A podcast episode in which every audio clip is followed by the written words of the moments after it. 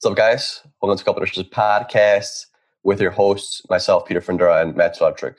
Hope you guys are having a good day. This is a podcast where we tackle current health news and hot nursing topics, one conversation at a time. Don't forget to check us out on Instagram, Facebook, YouTube. Give us the five stars, give us the like, download episodes. You know, keep hanging out with us, guys. Welcome, guys. For those that are returning and those that are new, ¿cómo estás?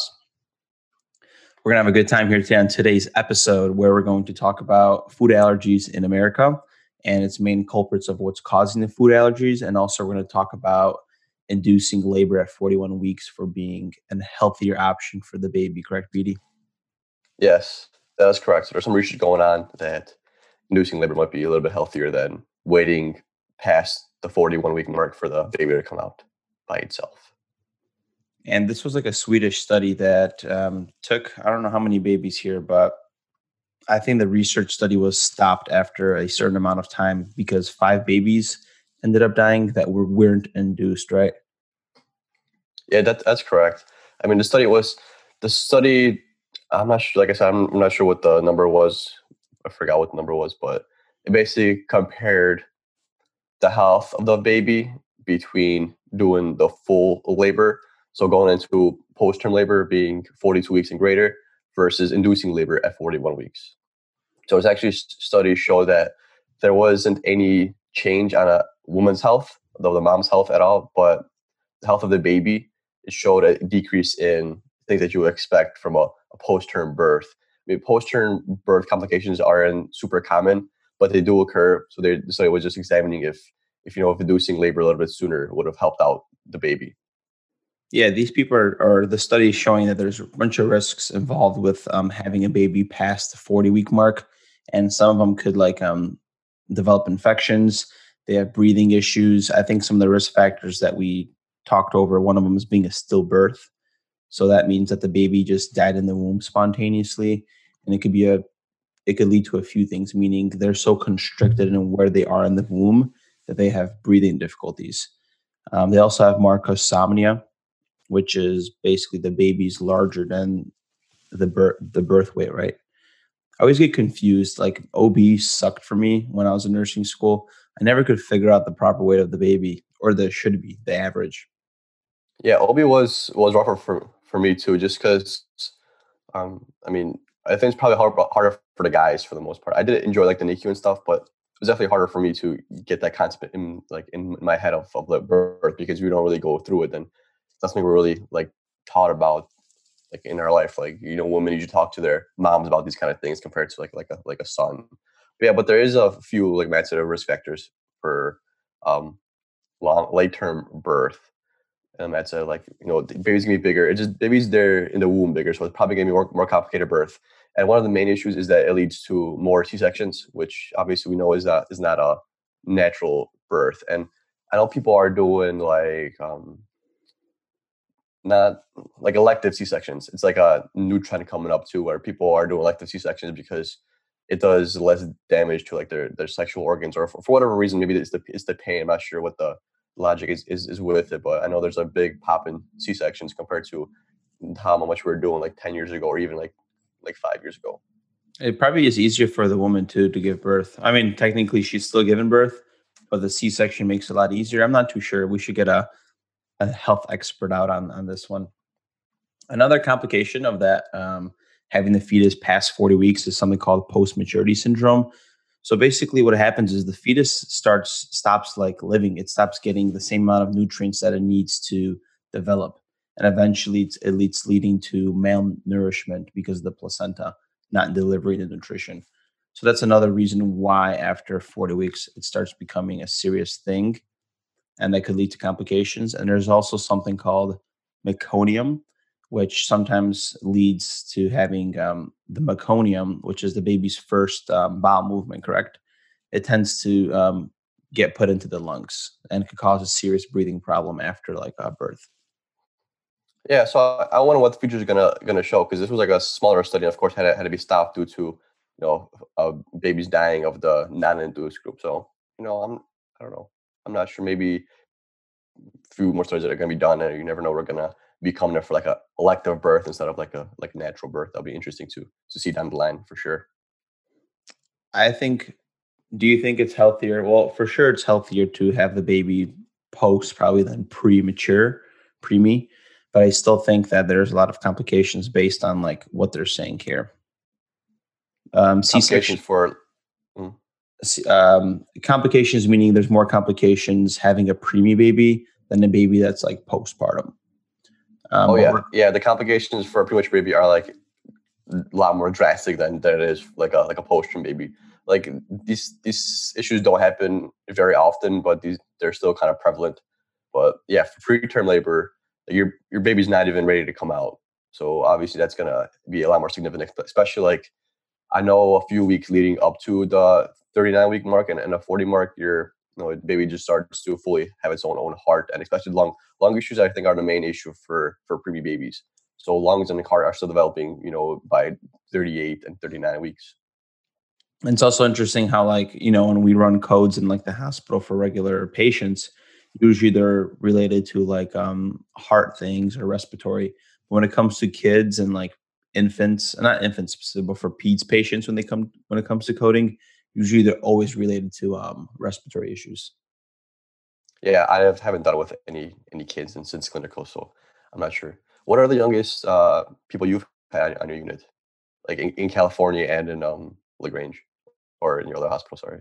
Well, in Cali, we don't have any peds at all here. So I think when it came to me working at Lagrange, I think the youngest one was like 15, and it was just like an abdominal, um, it was appendicitis. So it wasn't anything serious. Like I've never really taken care of a kid, to be honest. Okay. Yeah. Yeah. Same goes for me. It's been a you know pretty long time since we dealt with kids. So we definitely um, need so, to get a peds nurse on here just to kind of talk about the experience about kids and the differences. I would I would really enjoy that because I wouldn't be able yeah, to personally handle kids. Right. Yeah. You do have a like a certification where you can deal with kids, don't you? I believe you, you did it one time. I had the PALS, yes. For the unit that I needed to work out the PALS, which is uh pediatric pediatric life support, basically. And was that a hard class to do? It's it's a little bit more involved. So, like you know how you're pushing medications, for example, you're giving epi or you're giving different kind of medications for a code.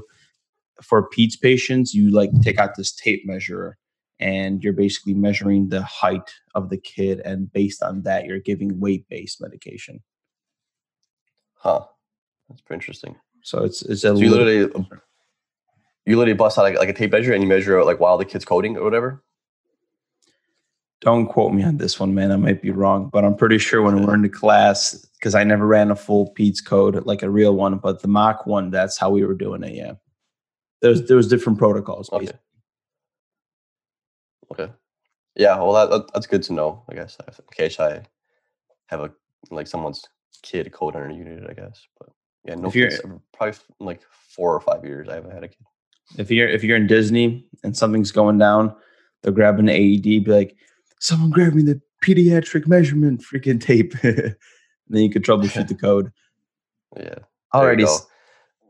Let's jump allergies. Yeah, let's jump into allergies and the like what's what causes them. So for those that don't know a lot about the immune system that are not nurses here in the podcast, we'll kind of go into the explaining the nitty gritty and they'll go into like the um the heavy stuff just kind of break it down like that.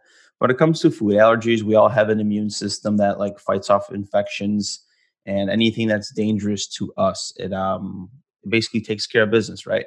But when it comes to a food allergy, your body is technically overreacting to something that you consumed and it's causing triggers that actually might be dangerous to you, which are those protective responses. So this is a allergy immune system attack on of your own body technically which could cause you know symptoms such as hive shortness of breath wheezing. So those are the basic ones and very very standard mild. Sometimes your tongue could swell and then it gets to something more um, serious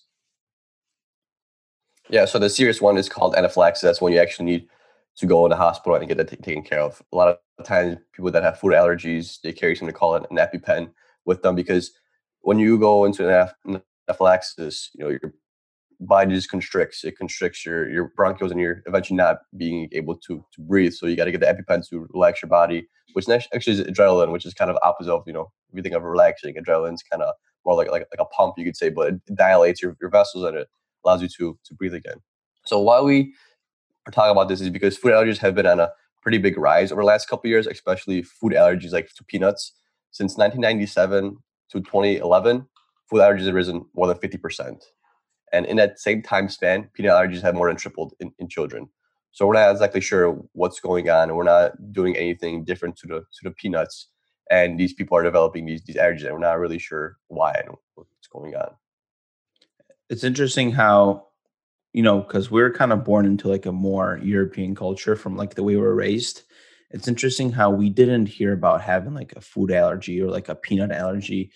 I wonder if the way we were raised, what we were exposed to, like the stuff that our parents gave us um, caused a difference in that where like the friends that we knew didn't have any kind of little allergies yeah that, that's true maybe just just exposure kind of thing and i don't know i'm not sure my parents ate peanuts when when i was you know in, in utero or or what the difference was because my parents aren't big fans of peanuts to, to begin with so i'm not i don't i can't see them eating peanuts very often but but I have no idea is it because we were kind of exposed to, to, like the farm environment when we were younger or that yeah that's what you're kind of getting genetics.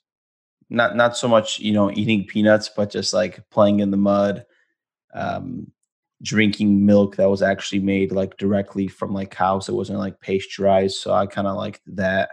Just little things like that i wonder if it made a difference. Yeah.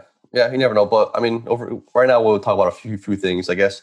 The main ones i found about on the internet that kind of are linking allergies to humans is basically a vitamin D deficiency, gut microbes, breastfeeding, and something called like a hygiene hypothesis too. So, and of course, genetics probably plays a, a giant role in this as well, but we're not really still 100% sure on what's going on. So, this is more about optimizing your, your health just to kind of have a chance of, of preventing it. And I mean, other sources of vitamin D, you know, oily fish, salmon, tuna, sardines, they're they're also high rich in vitamin D, but I mean, sun is, is, your, is your best option. Of course, you could take like supplements from vitamin D. So, I mean, if, if you are pregnant, you should definitely not be deficient in any kind of vitamins, but you should definitely take on your vitamin D, not just for the allergy purposes, but also it helps with the immune function as well.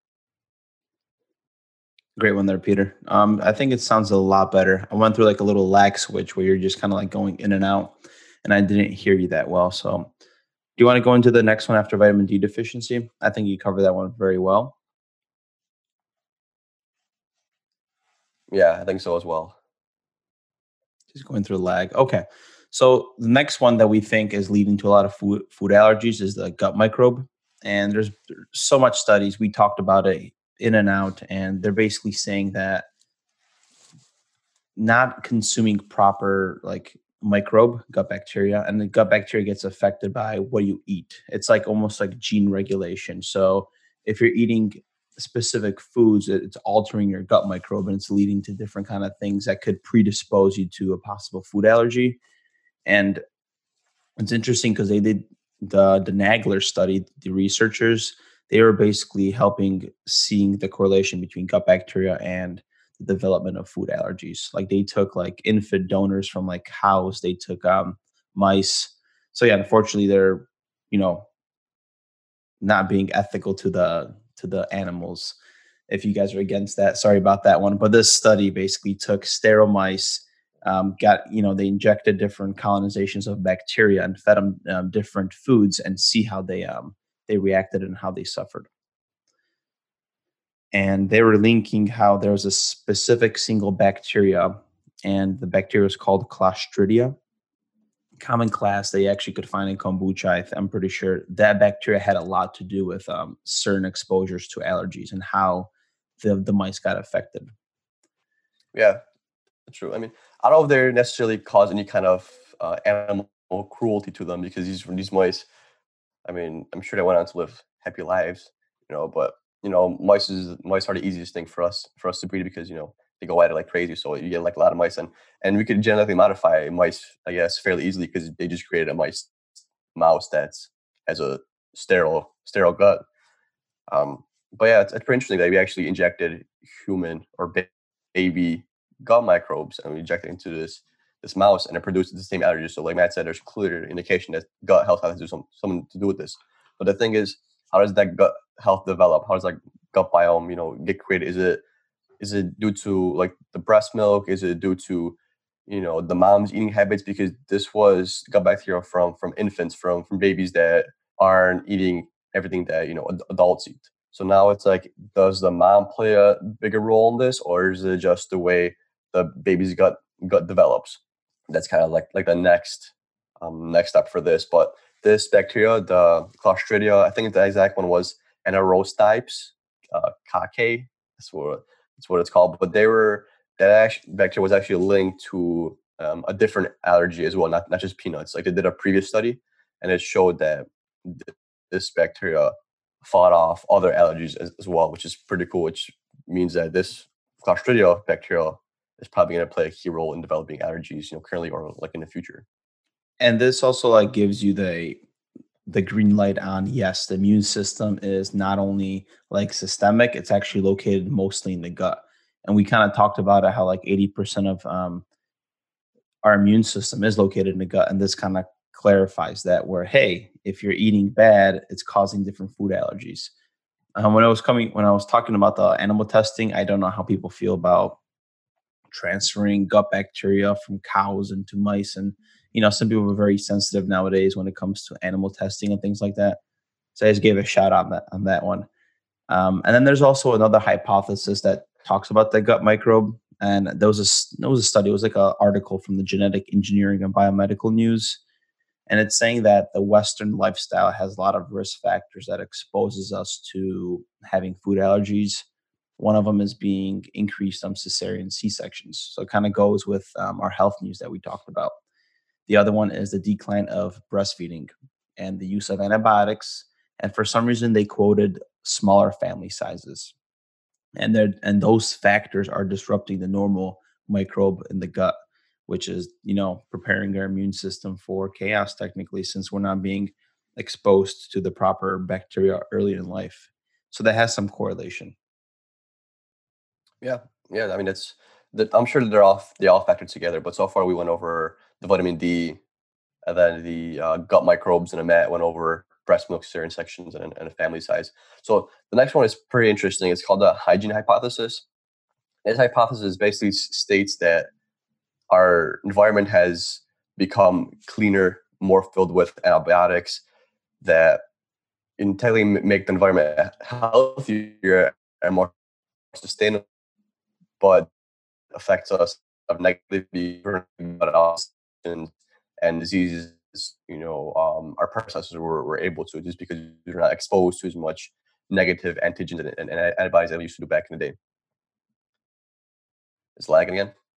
Yeah, bro. I think you need better okay. internet to be totally honest. Well, so hygiene hypothesis. Yeah, so that's basically saying that you know the fact that we're not being exposed to as much as we used to. Like kids are staying more indoors compared to going outside and playing in like the mud or playing playing sports that they're not building up as big of a tolerance for for these things as as our parents did or you know our grandparents when they did go outside you know they went outside to play in the snow and the cold. Now when it's snowy we tend to keep our kids kids inside and they're not exposed to all these things. Same with they're saying same with foods like we're not exposing everybody to all these foods because there's so much restrictions on these foods. You can't have you know peanuts in certain facilities. You can't have fish over here that you know people are just not, not you know exposing their kids to these foods especially now. I know the, over the news a couple weeks back there was um, a family that was vegan and they they ended up killing their. Well, they didn't kill them. Well, technically you say they killed them because they're vegan and they fed their child a vegan diet and they were able to get all the nutri- nutrients. So the kid actually got malnourished and ended up ended up passing away from from malnourishment because they decided to feed the kid a vegan diet instead of like a normal natural diet that you would you know eat every day. So just so this is, is just saying that exposure leads to adaptation, which causes less immune reactions to these allergies, or we know how to properly deal with you know peanuts. We don't develop allergies as often if we're exposed to things like that. I like the breastfeeding versus the um, the formula debate. So we we were talking about how early exposure benefits a lot, and I've heard that day in day out how it's important to you know, take the baby after gave birth and lay it on the mom's, you know, chest, and that's all important. And it creates all these like, you know, different neural stimulants for like development. But it's interesting how your your your moms or the um, not moms, but the um, the mother it, it gives antibodies and different immune system function to the baby through the breast milk, which you, you will not get from formula. So there's different immune factors, antibodies, enzymes, and like white blood cells that I'm sure get transferred through the breast milk. And it exposes the baby early on to start developing an immune system. Or if the, you know, the the mom had like let's just say some kind of infection, your baby already has antibodies that they're going to receive because of like the, you know, the transfer through breastfeeding.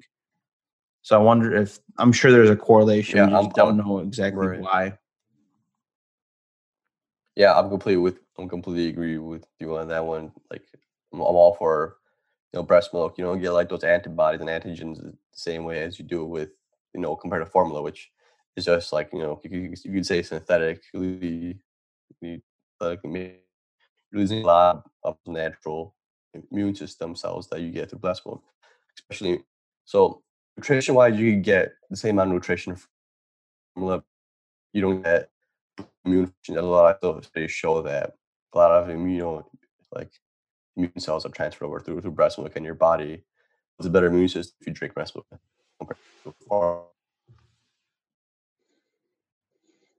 So yeah, so now that we went over things that are kind of that you could you know prevent, so you could prevent yourself from getting allergies.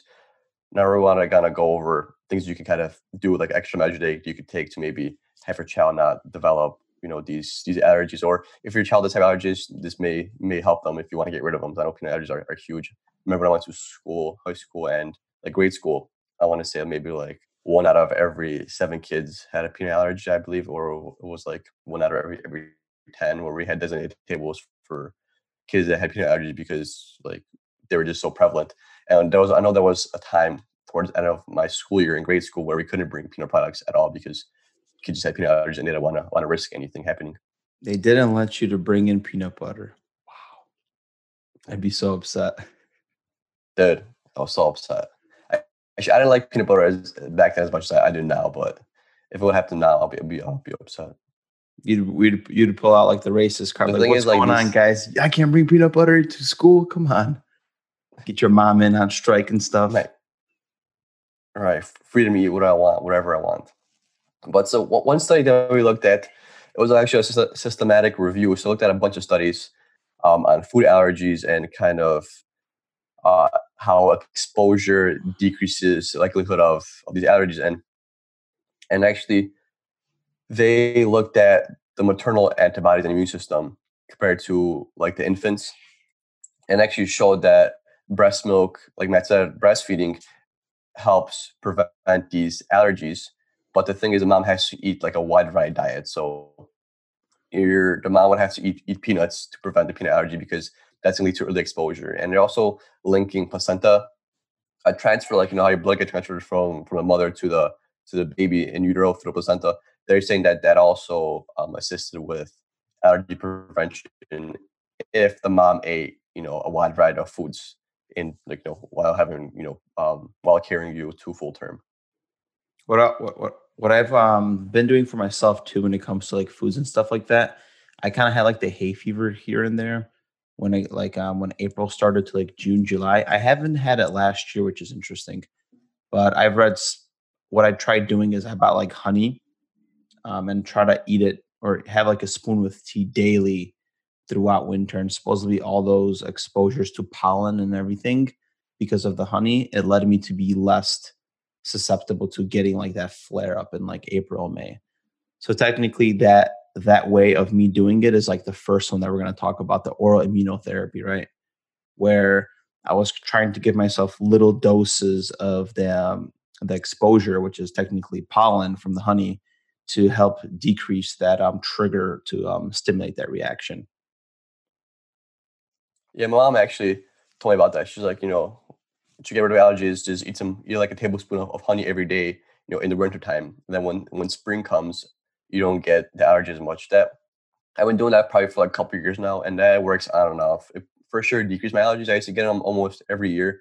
Now, you know, I don't always get them every year. Maybe every other or every third year, I I, I get them now. But it definitely helped. Like that was that was a solid solid advice my mom gave me with a spoon of um, honey. Yeah, but real quick before we go into oral immunotherapy, I know the American Academy of Pediatrics at one point they um, recommended to not introduce peanuts in a diet up until like the age of I think seven or, or six. So they were saying that early exposure actually led to developing these allergies. But now they kind of refuted themselves and they're saying that early introduction of different foods is actually more beneficial than restricting certain foods up until later in life. So like now we kind of know that you're better off getting exposed early uh, earlier than, than later, just so you don't develop those food allergies in, in, like the future. But I know some people are born with food allergies and some people develop them because I know I had uh, this one kid back in school where he wasn't born with food allergies; it just developed like at a certain age. I think he was was like six or, or seven that he's developed a food allergy for out of like legit out of nowhere, and ever since then he couldn't eat peanuts anymore. So it's kind of it's kind of interesting to to see that's not 100% genetic, but in certain cases you are born with it, and there's nothing you could you could really do about it. But the oral immunotherapy that's that's probably the, one of the more popular ones. Like Matt said, it exposes you gradually to um, the food that causes this anaphylactic reaction, and over time you're able to get rid of it. I know getting rid of it doesn't happen very often. It kind of desensitizes you, so the reaction isn't as drastic. So instead of one peanut giving you an anaphylaxis, you know, you can eat a bag now and take like some anti-inflammatory drugs, and you know, you could still be okay. You still get the re- the reaction, but it's not as severe, and you could kind of tolerate more of those peanuts or that food that was causing causing that uh, reaction in the first place. I feel bad for the people that can't eat peanuts, man. But um, this is definitely a method that works with anything. You could try increasing your threshold, just like PD said. Let's go into the next one here, the epicutaneous immunotherapy, if I'm pronouncing that right. And that is like technology similar to like a nicotine patch, where you're putting the um, the allergen on your skin and you're letting your the allergen being absorbed in small amounts into your body. And theoretically, that exposes the immune system and it changes it to the way you want it to be, where you're not getting as affected. I've I have no experience or any research, but I have no idea if this works that well. Did you look anything into this one? Um, it doesn't work. I mean, yeah, a little bit. It was like like mixed results. Like this is something still fairly newer compared to the the oral one. Um, I the one this epi patch thing. It's like a nicotine patch, so it gets absorbed a little a little more more um strongly. So, but it's, it's still like fairly new. You obviously don't want to you know give out large amounts of this if you're not still sure of what's going to what's going to happen. But as the premise the same idea as i just like the the oral one. So over down the future maybe you just put a patch on and just carry it with you throughout the day and you know maybe you'll get desensitized from it. I know there's patches too that kind of actually i'm not sure if uh, this is something super new where you put a patch on and it kind of makes you less allergic to to this uh this food. I'm not sure if it has like some kind of like adrenaline in it but there was a patch where you and, and you you could eat a little bit of the food that you're allergic to. So I don't know if it's like a low dose of of you know of adrenaline or, or epi in there, but that was actually also something that I looked up online. It was, it was pretty cool. Maybe it has something um, called the anti IgE medication. Hmm? I said maybe maybe it has a little bit of like antihistamines on the patch, which you know that's how I take my medication usually. Like I used to have such bad flare ups of like the um, the hay fever where my eyes were just completely puffy, man. And I bought like the anti um the anti immune anti antihistamine drops, bro. That thing sucked my eyes dry like a mother, man. Could barely see anything. I, like when I went to work or like when I was in school, I, I felt every single blink in my eye, man. It just dries up your eyes because you know t- technically you make tears, right? But antihistamine blocks all those um all those um, activities. So technically, the opposite of having you know watery eyes is dry eyes, and boy, it was dry. So I after like a, a season of those eye drops, I couldn't do that. Was it worth it though? I mean, I was able to see better. Like my eyes were so puffy sometimes and swollen, and you know how you kind of itch yourself. In the short term, yes, it was worth it. But honestly, man, your eyes were so dry. I, I can't do that again. Yeah, yeah, man. I mean, I haven't. I don't really do antihistamine drops very often. I just, you know, I just deal with the with the with the teary eye. But for my issue, I don't really get teary eye. It's more of me me sneezing and runny nose. That's that's what kind of you know it gets me into, into allergies. But so for the anti uh, IgE medication, the IgE uh, immune cells, that's the one that's res- that's the one that's responsible for those anaphylactic reactions. That's the one that's responsible for these allergies. So it's actually pretty cool. They don't have um, a medication yet for people that have food allergies, but they do have one for for asthma. It's called uh, Xolair. I'm sure you guys have are familiar with it, but it's actually an anti IgE antibody medication that's approved to actually treat and prevent moderate to severe severe asthma. So like this is definitely something in the right direction. I think Xolair has been out on the market for a while, so maybe the next step would be would be making something with with food, and that would be pretty cool. Just taking like a, like an injection every so often and not being allergic to to a food or not getting as severe reaction instead of you know doing the whole oral you know therapy therapy stuff where it would that takes years and years compared to like a one shot sub Q every so often. And these are the same antibodies that are given to um, the IgE. Those are the same antibodies that are given to people with um, myasthenia gravis, I believe, where the immune system is kind of attacking itself. So the, you're replacing the the immune system to kind of not be as uh, um, as sensitive to what's causing you to have these like autoimmune attacks. Yeah, so we'll see what happens in the future. This is something also new that there is a few studies with this in, in food, but not enough to make like a solid conclusion. But it does work with with asthma, so maybe next 10 years down the line, maybe we'll, we'll think of something. Maybe someone's going to get a sub-Q injection for the peanut allergy compared to not eating peanuts anymore. And I, I'm looking at all these like therapies and everything is basically trying to treat the symptoms of your immune system, right? And I know we kind of talked about different things that are causing the immune system to like flare up. But yeah, like people have to start taking a look at like, are you eating these foods that are causing this to happen? Like, what's causing your immune system to be so inflamed and like not be communicating properly? Because that's all it is. Like, your immune system is technically not communicating right within itself and it's causing these flare ups. So, why is your immune system not talking properly, man? That's the million dollar question a lot of people can't answer. I don't know if it's from household products or the stuff that you're eating, or is it the oils that we're consuming um, so much? We got to get some doctors on them ASAP here, talk about this. I think PD might be going through some lag. Yeah, but uh, I guess we'll leave you off with like one tip. Yeah, so we'll leave you off with with like one tip because I'm not sure why this lag is going on, but for so for the most part, try to expose yourself and like your your kid to as much food as possible. I mean, they're not going to know how to deal with it unless you know they get they ingest it into, into their body, and you know your your everything might be better off if your kid is allergic to something. Better off knowing it sooner than later compared to you know them being you know in like their like six year old picnic and then they have a peanut and then you know they're going an anaphylaxis reaction at like a park instead of you know at home. So yeah, try to expose yourself and your kid to to as much variety of foods as possible, and you know make sure your gut's healthy. Make sure you're taking enough vitamin D. Folic acid also very important for for pregnant women. And I think that summarizes it very well. And get get that physical activity, get that bacteria flowing properly. Take a probiotic if you have to as well. I don't know if you mentioned that one, or consume things that have high probiotics like um, Greek yogurt and your milks. I don't know if people are dairy free, just depends on your take. I like my almond milk, but that's a great summary, PD. You want to wrap up the show?